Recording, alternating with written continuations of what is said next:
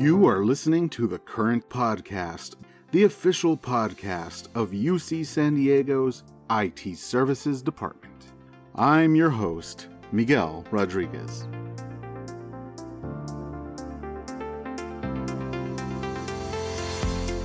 Today is Wednesday, May 25th. It's a rough week, as I'm sure you all know, so I'm going to keep this pretty short. I will remind you that UC San Diego is proudly hosting UC Tech in August, so be sure to check out the website uctech.ucsd.edu for the latest information. It is a shameless plug, I know, but to be fair, it's what I do at least when I'm wearing my podcast hat. Tomorrow, May 26th, the Office of Operational Strategic Initiatives and the Division of Extended Studies will be hosting an exciting Lean Six Sigma webinar Tune in to find out about the courses and scholarships that can support you on your LSS journey. The Zoom link is on the calendar section of The Current. Just head over to thecurrent.ucsd.edu. And here's something new. You know how sometimes you wish you knew what was going on without much effort? Well, The Current has a way to help you stay informed.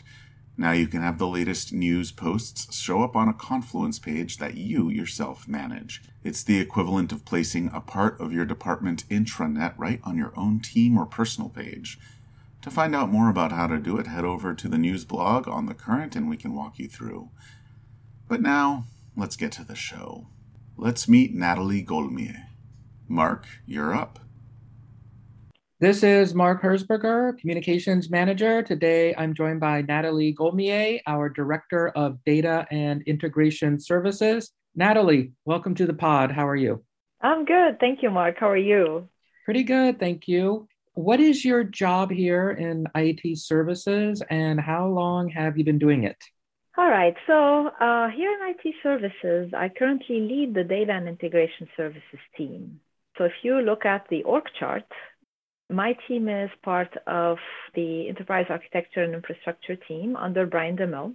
I have been in this position for about three years now. What other jobs have you had at UC San Diego and even before joining the university? So I'm originally from Lebanon, uh, mm-hmm. from a little country in the Middle East by the Mediterranean Sea called Lebanon. And so I was born and raised there, and I went to college there for a computer science degree. And then I started working there uh, for my alma mater at the University of St. Joseph in the central IT department, just like I do here. Mm-hmm. So I worked there for a handful of years and I did a bunch of things in IT, ranging from uh, network, setting up the network, configuring the routers and switches, and then doing some application development, some cybersecurity, database administration as well. So quite a bunch of things back then. And then I started at UC San Diego in ACT back in the day in 2006. Mm-hmm. So my first position with UC uh, San Diego was a network management systems engineer. So I was part of the datacom team uh, with James Seddon, and I helped set up and maintain the monitoring applications for the network infrastructure.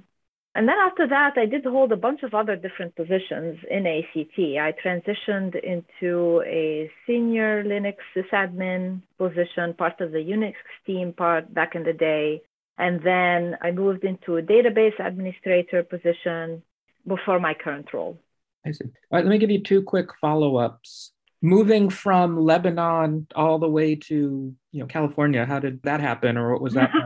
yeah, that's a good question. Actually, so I got married, so that's the short answer for okay. it. My husband was my next door neighbor back in Lebanon, so he's originally Lebanese, but he was living here in San Diego. And then we happened to meet on the stairs and we, we hit it off. And then, boom, a year later, we were married and I had to move over here to live with him. So that's how I. Okay. I came to the US. Yeah. All right. So you worked for the university back home mm-hmm. and then mm-hmm. here. So what is it about, you know, higher ed and higher ed IT that you find attractive for your career? You know, I love teaching. I grew up in a teaching household. My mom and dad were both teachers very passionate about education.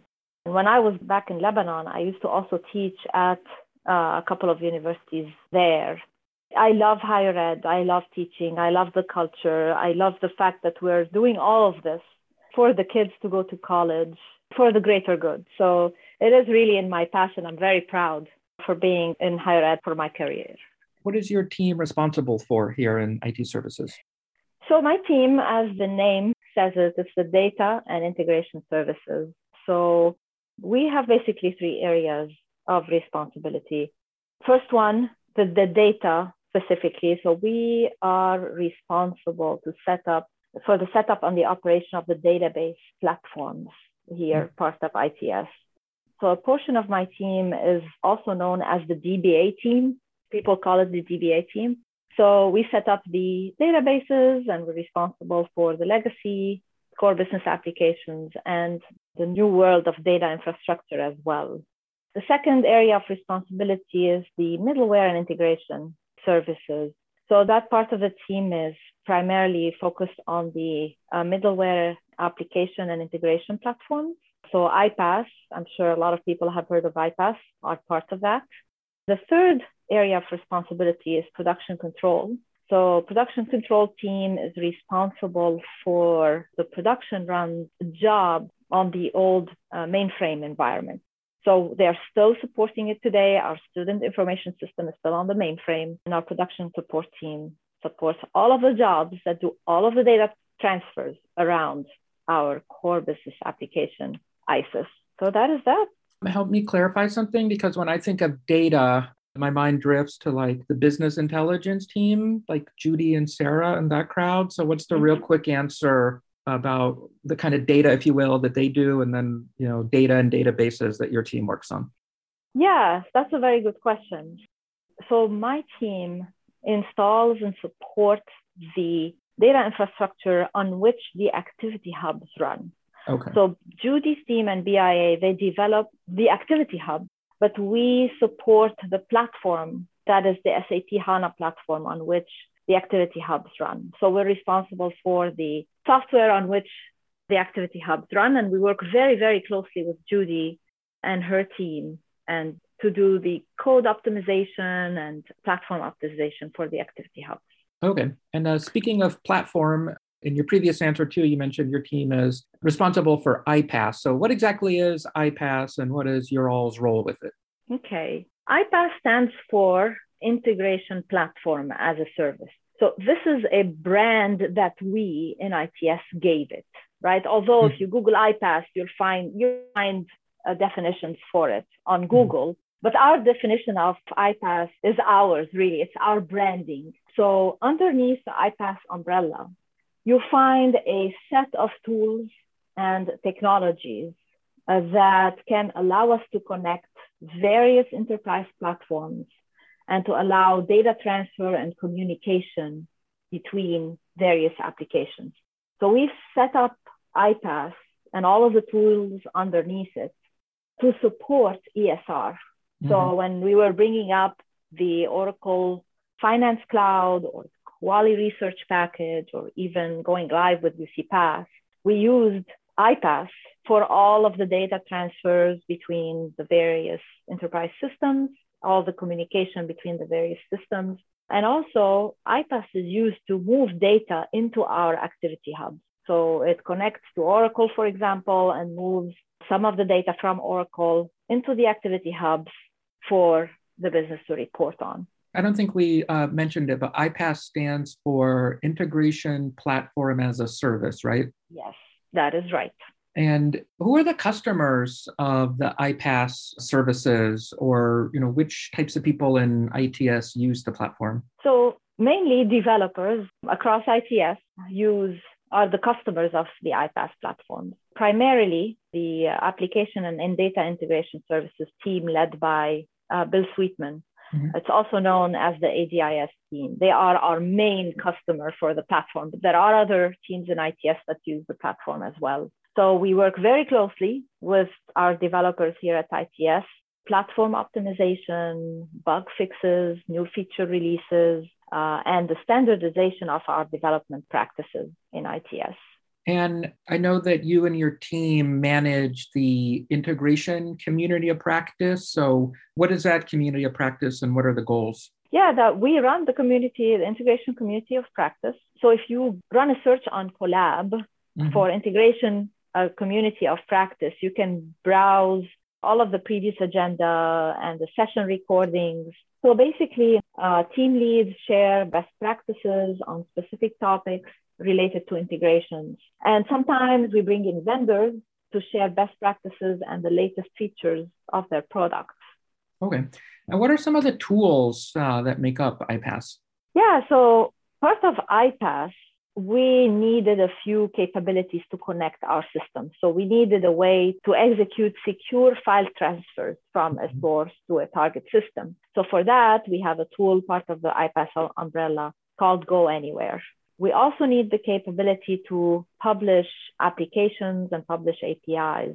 So part of that, we are using the Amazon Elastic Kubernetes service to release mm-hmm. applications into containers. And we also have our WSO2 API manager to front our APIs. We also have a streaming capability, data streaming, part of iPaaS, where you could connect uh, iPaaS to a source, and in real time, it would move the data in real time into a target system. So it could be real time data movement, it could be a scheduled data movement. So that is possible by using three tools that we have part of the platform. We have Confluent Kafka, Cloudera NiFi, and we have Apache Airflow. Okay.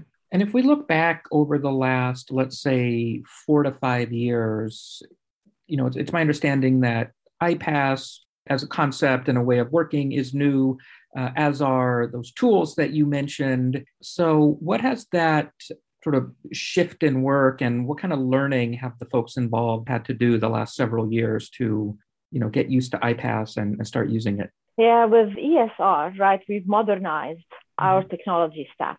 So if you read about this outside in the tech world, they call this uh, digital transformation. So we've introduced all of these new tools and people needed to shift to develop on the new tools.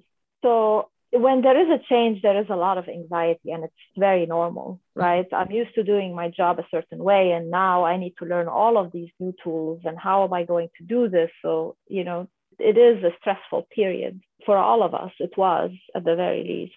So in the beginning, stages of the change, we knew that we needed all of these tools to connect, to support ESR, right? So we started working with the development teams and identifying the people who are not afraid of the change. They mm-hmm. just dove in and started learning the tools pretty quickly and they started developing their first use cases on the platforms. And so we were setting up a lot of, you know, big events to communicate about the reason why we're doing iPaaS, why that is needed. And at that point, we gave the mic, the microphone to those change champions, we called mm-hmm. them, and to showcase their work and to showcase how they did it. And then we started bringing vendors to do uh, mass training sessions to get people more comfortable with the tools. We've also established some sessions to crowdsource the development of initial use cases on iPaaS. So we would bring 10, 15, 20 developers in one room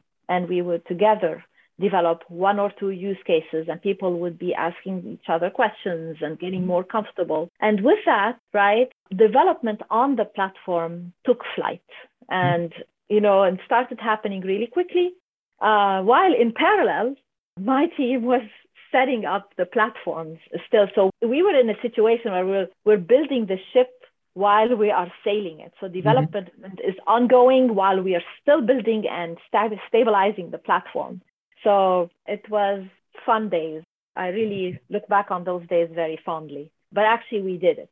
We, at the end of the day, when say, we say we, it's all of us. It's mm-hmm. the platforms, the sysadmin, security team, the development teams, the release and the QA team, all of us. It takes a village, mm-hmm. but we did it. So we were able to go live with UCPath and Kuali and Oracle Finance. Uh, so it was great times. And this might be a good time to segue over to the topic of DevOps and just find out what that is and what your role in that is. Sure. If, if you Google DevOps, right, the definition that Google gives you about DevOps is that it is a set of practices mm-hmm. that combines software development and IT operations. So I want to make it clear here that DevOps is not a set of tools or technologies like iPaaS. It's more mm-hmm. a practice and a culture. So the enterprise platforms part of iPaaS, I'd like to call them enterprise because they are supported by various teams in ITS to ensure that they are highly available to support business operations for the university and that they are highly secure. Mm-hmm. So they are built from the ground up using ITS standards for systems administration and rolled into the standard patching and maintenance processes. There is also alongside them a standard development lifecycle that is established for each tool and a standard deployment process that supports deployment automation.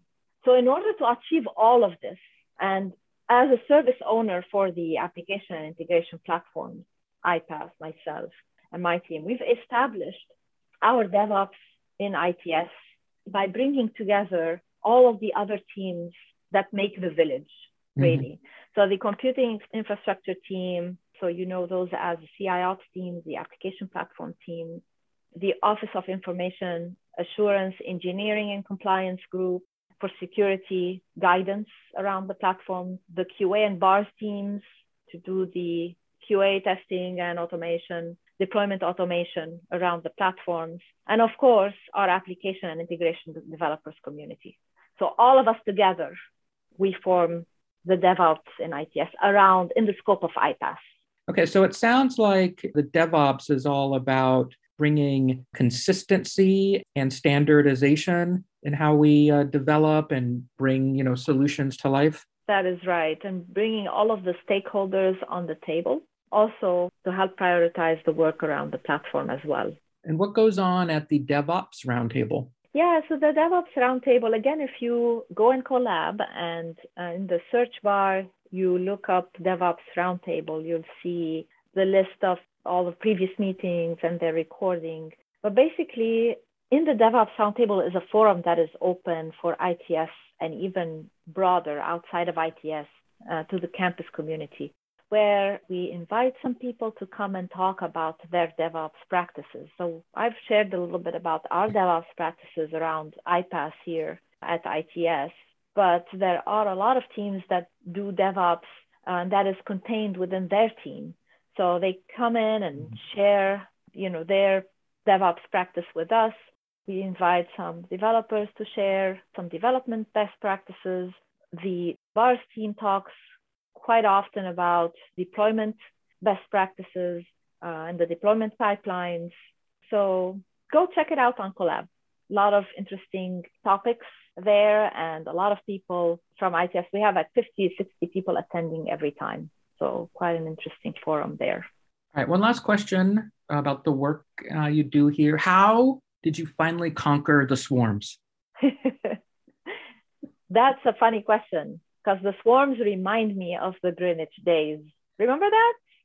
Well, uh, yeah. So what's going on here? When we worked at Greenwich, my desk was over by Nathalie's team, and I think it was John and Louis in particular and they talked a lot to each other and on the phone and they just kept talking about swarms swarms swarms. It's very dramatic. Which is swarms swarms. You you may not know this about me Nathalie. I'm not very technical so i had no idea what mm-hmm. was going on. So what are those swarms and what happened to them?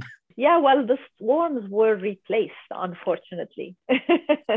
All right. We let go of them. But back in the days we were looking into docker as the technology that would support as our container application platform but that uh, we have selected at the end the Amazon Elastic Kubernetes Service.